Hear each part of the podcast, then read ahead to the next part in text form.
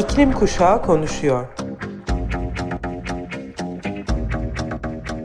Hazırlayan Atlas Sarrafoğlu.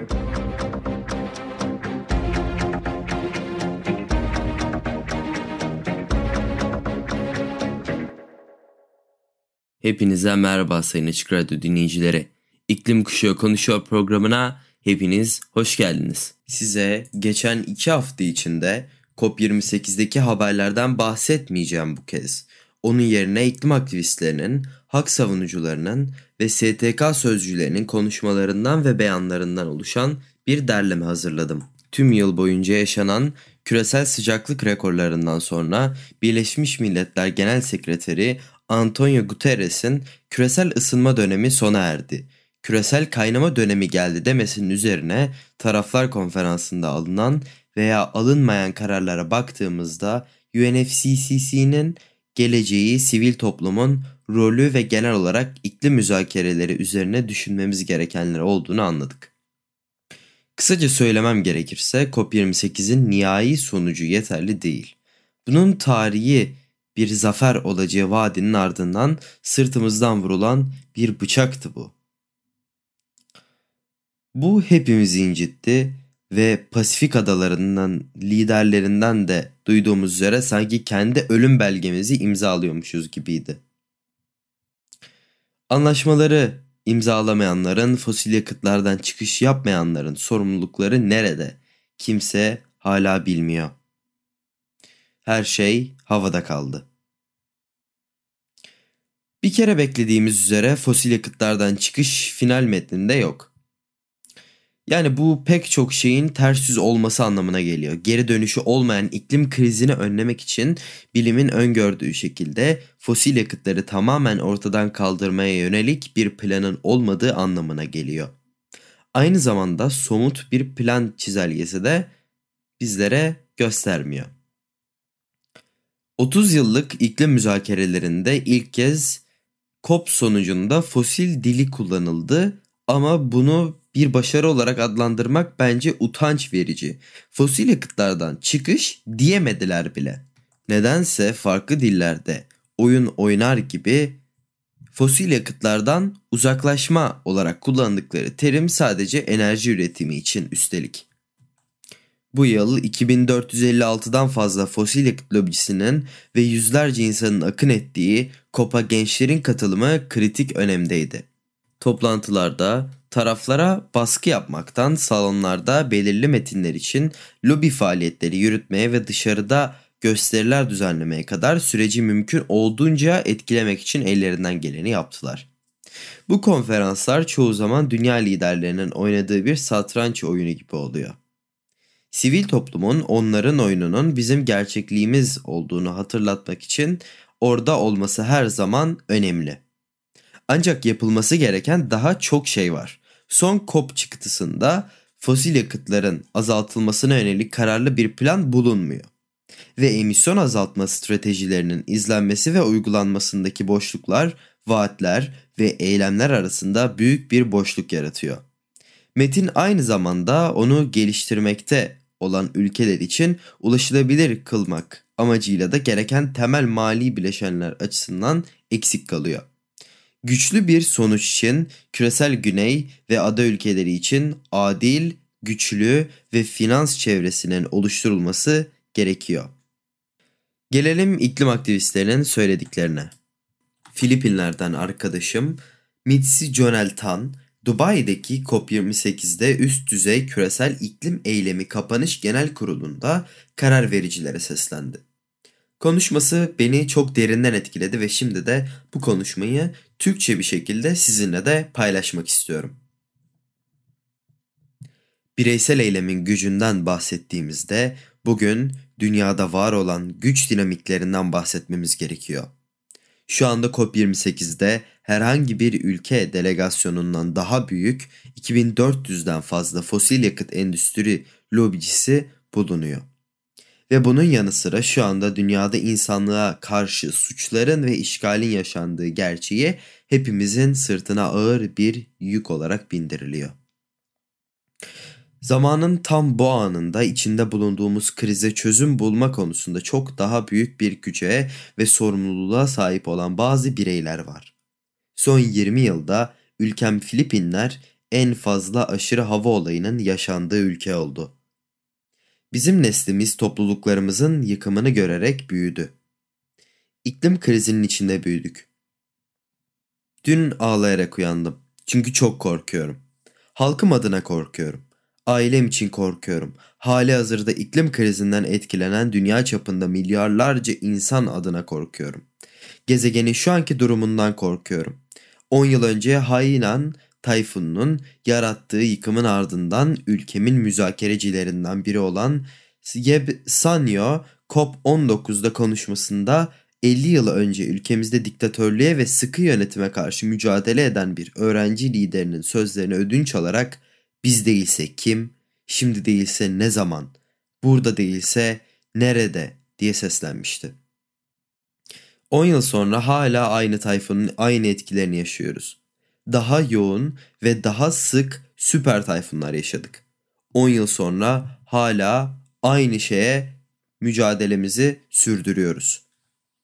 Bugün sahip olduğumuz dünya çapında milyarlarca insanın hayatına mal olan kar odaklı fosil yakıt takıntılı maden çıkarma sistemi. Fosil yakıt sektörü geride bıraktığı yıkımla baş başa kalırken 7 trilyon doları bulan krizin en büyük itici güçlerinden biri aynı zamanda da bunu sübvansiyonlarda da görmüş oluyoruz. Dünya liderleri şimdiki ve gelecek nesiller için doğru karar vermek ve tarihin doğru tarafında yer almak için şu anda hala bir fırsat pencereniz var. Bizi bir buçuk derecede tutmak ve küresel adaletin hızlı bir şekilde ilerlemesini sağlamak için adil ve bilimle uyumlu küresel kuzeyin öncülüğünde fosil yakıtın istisnasız olarak aşamalı olarak durdurulması çağrısında bulunmak için adım atmanız ve anı yakalamanız gerekiyor. Şu anda Pasifik ada ülkeleri tarafından yürütülen fosil yakıt anlaşmasıyla somut uyum hedeflerine ihtiyacımız var. Yenilenebilir enerjiyi arttırmamız ve herkesin elektriği erişimini sağlamamız gerekiyor. Kayıp ve zarar, uyum ve hafifletme için iklim finansmanına ihtiyacımız var. Hepsi hibe şeklinde. Kredi şeklinde değil çevre savunucularının ve aktivistlerin haklarının korunmasına ve tüm bu hedeflerin ölçülebilir ve uygulanabilir olmasını sağlamaya ihtiyacımız var. Ve bu çok gibi görünüyor. Ancak tüm bunlara ve daha fazlasına ihtiyacımız var.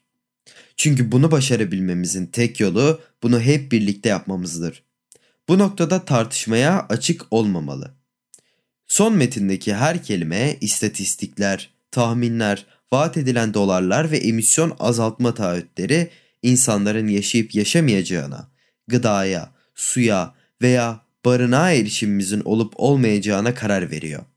Dünyanın dört bir yanında marjinalleştirilmiş yerli halkların çoğu çevre savunucuları, aktivistler ve gençler yalnızca iklim krizinin en kötü etkileriyle karşı karşıya kalmıyor. Aynı zamanda tehdit ediliyoruz. Militarize ediliyoruz terörist olarak adlandırılıyoruz ve öldürülüyoruz. Bunların hepsi iklim adaleti için ve mücadelemiz için. Bunların hepsi toprak için savaştığımız için. Hepsi gezegenimiz için. Kurumsal açgözlülüğe ve fosil yakıt endüstrisine karşı savaşıyoruz. Aslında yaptığımız tek şey yaşam için savaşmak. Yaşama şansımız için savaşmak. Genciz ama saf değiliz.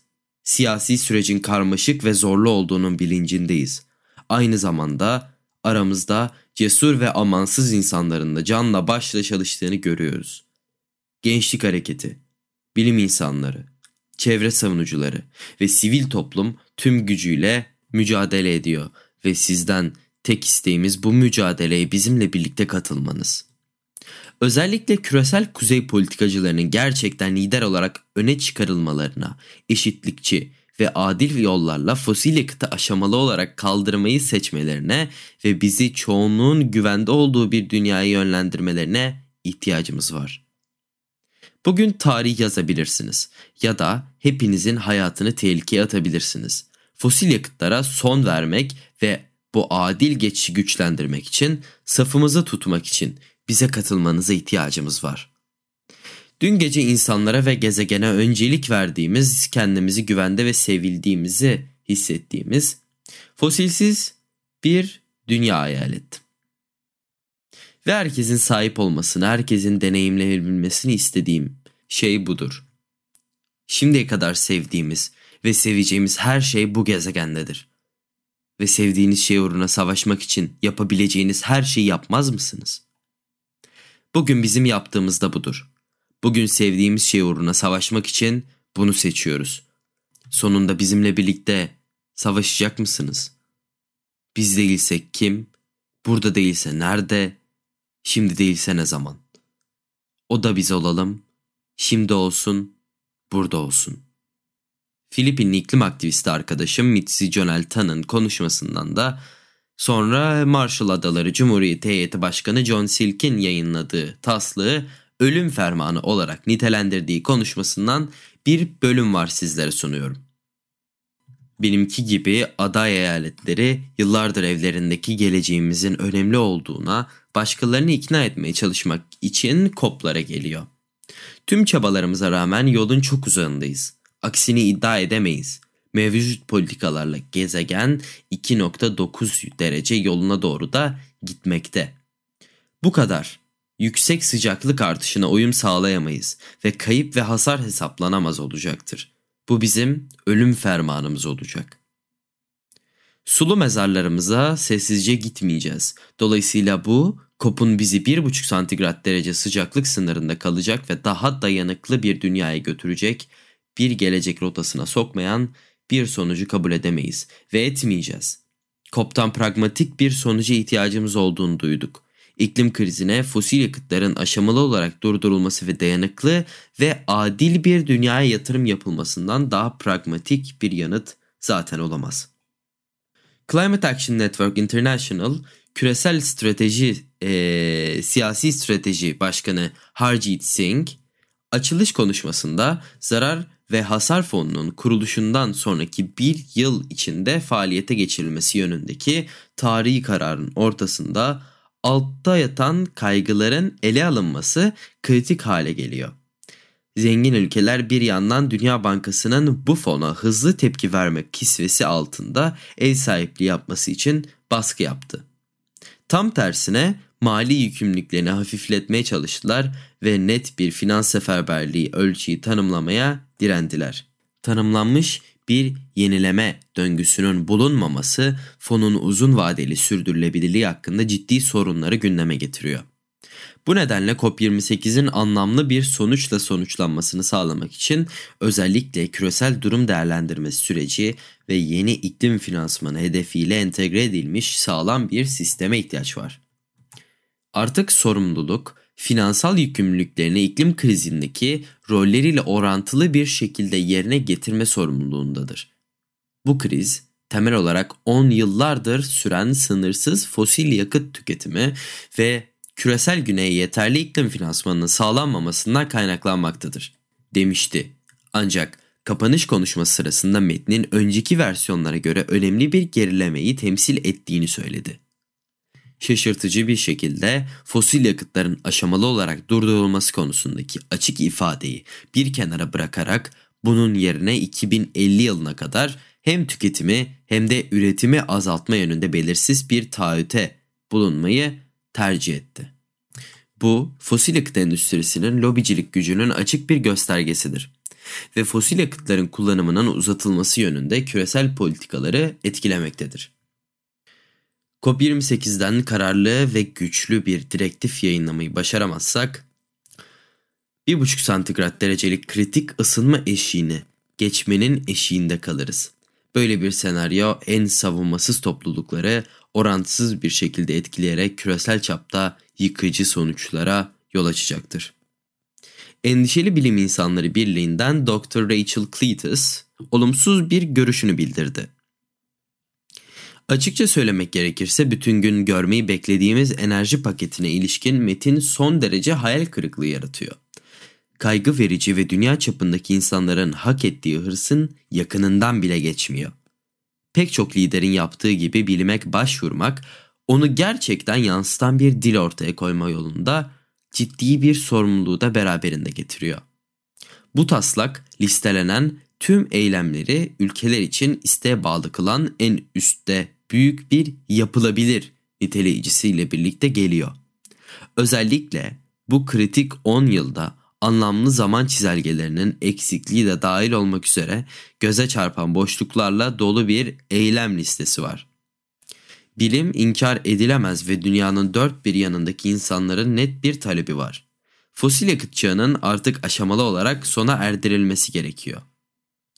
En son GST metni dünya liderlerinin insanlar ve gezegen için yaşanılabilir bir geleceği korumayı tercih etmek yerine fosil yakıt endüstrisinin ve petro devlerinin olumsuz etkilerine boyun eğdiklerine dair kanıtlarla da dolu. Bu son saatlerde dünya liderlerine buraya güvence altına almak için geldiğimiz gerçek eylemi gerçekleştirmeye de çağırıyoruz. Hindistan'dan 12 yaşındaki iklim aktivisti Lisipriya Kangujam ise Dubai'deki COP28'de cesur bir hareketle sahneye çıktı. Üzerinde fosil yakıtlara son verin, geleceğimizi ve gezegenimizi kurtarın yazılı bir pankart taşıyan Kangujam, fosil yakıtların kullanımını şiddetle protesto ederek politikacılar yalan söylüyor, insanlar ölüyor diye slogan attı. Üst düzey oturumunu kesintiye uğratan Lisipriya Kangujam, sahneden görevliler tarafından indirildi ve COP28'e giriş kartı elinden alınarak dışarı çıkartıldı. Daha sonra sosyal medya hesabında da şunları yayınladı. Hükümetler günümüzde iklim krizinin en büyük nedeni olan kömür, petrol ve gazı aşamalı olarak ortadan kaldırmak için birlikte çalışmalılar. Bugünkü eylemlerinizin yarın geleceğimizi belirleyecek olduğunu farkına varmanızı istiyorum. Zaten iklim değişikliğinin kurbanıyız. Gelecek nesillerin aynı sonuçla tekrar yüzleşmesini istemiyorum. Milyonlarca masum çocuğun hayatının liderlerimizin başarısızlıkları uğruna feda edilmesi ne pahasına olursa olsun kabul edilemez. İklim felaketleri nedeniyle benim gibi milyonlarca çocuğun hayatı mahvediliyor. Ebeveynlerini kaybediyorlar, evlerini kaybediyorlar. Bu gerçek bir iklim acil durumudur. Milyarlarca doları savaşlara harcamak yerine açlığı sona erdirmeye, eğitim vermeye ve iklim değişikliğiyle mücadeleye harcayın. Nefes almak için temiz hava, içmek için temiz su ve yaşamak için temiz bir gezegen istiyoruz nefes almak için temiz bir hava, içmek için temiz su ve yaşanacak temiz bir gezegen istemek de hepimizin en temel hakkıdır. Ben günümüzün iklim krizinden dolayı tamamen hayal kırıklığına uğrayan bir çocuğuyum. Mağdurların ilk sıralarındayız fosil yakıtların aşamalı olarak durdurulmasına ilişkin temel konuların 2500'den fazla fosil yakıt lobicisinin katılımıyla COP28'de devam eden müzakere sürecinin gizli tutulduğunu düşünüyorum. Defalarca düşündükten sonra bu protestoyu yapmaya karar verdim.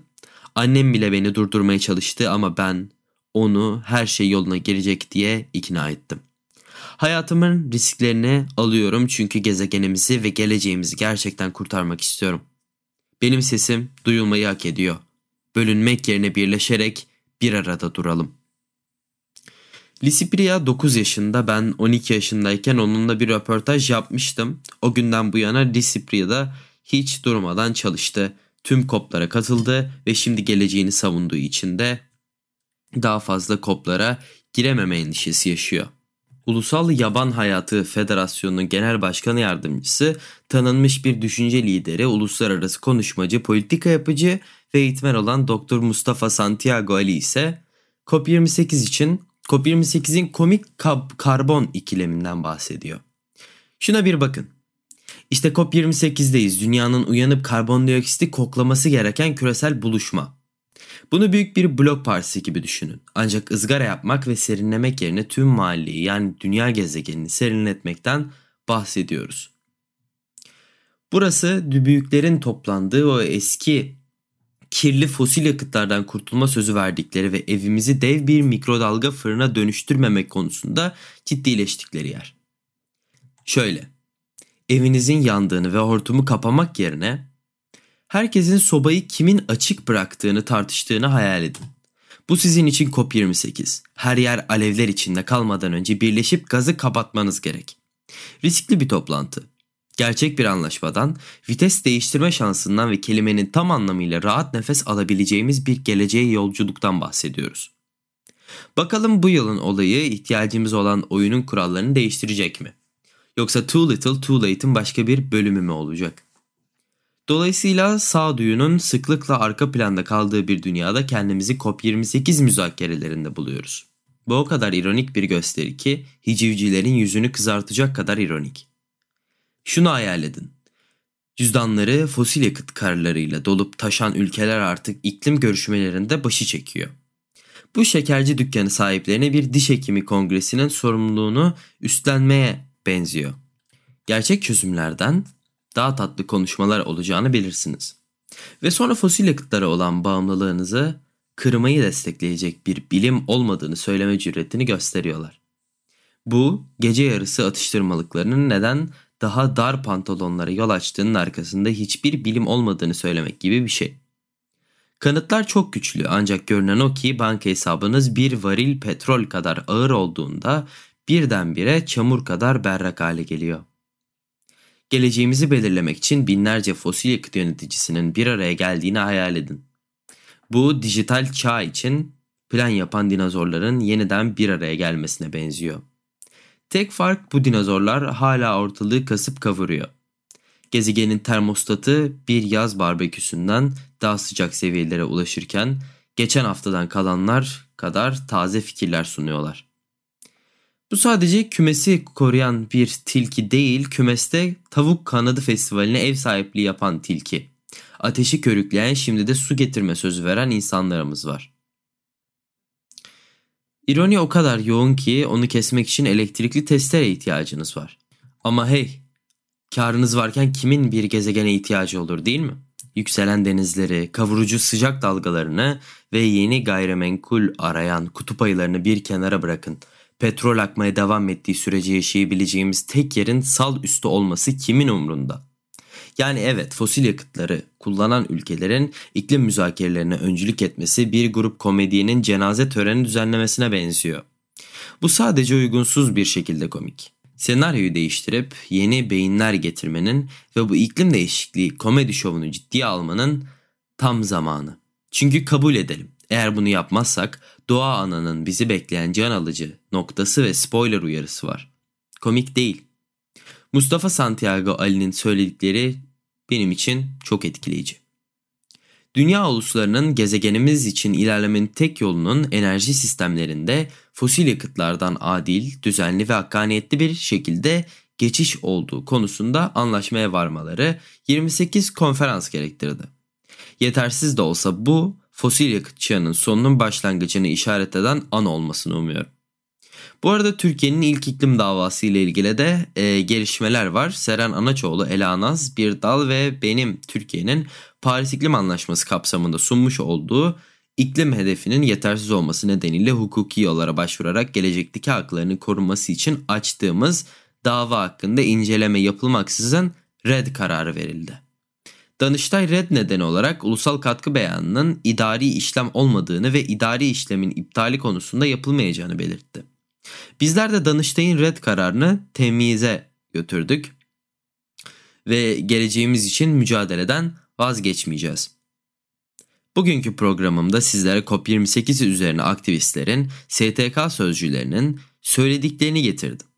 Yine başarısız bir COP sona erdi ve bizler için daha çok çalışma anlamına geliyor bu. 11 Kasım 2024'te yine bir petrol ülkesi olan Azerbaycan'da yapılacak COP29 için hazırlıklar başlasın. Şahane bir hafta geçirmedik ama olsun. Umut hep var. Gelecek cumaya kadar da kendinize, sevdiklerinize ve gezegenimize çok iyi bakın. Görüşmek üzere.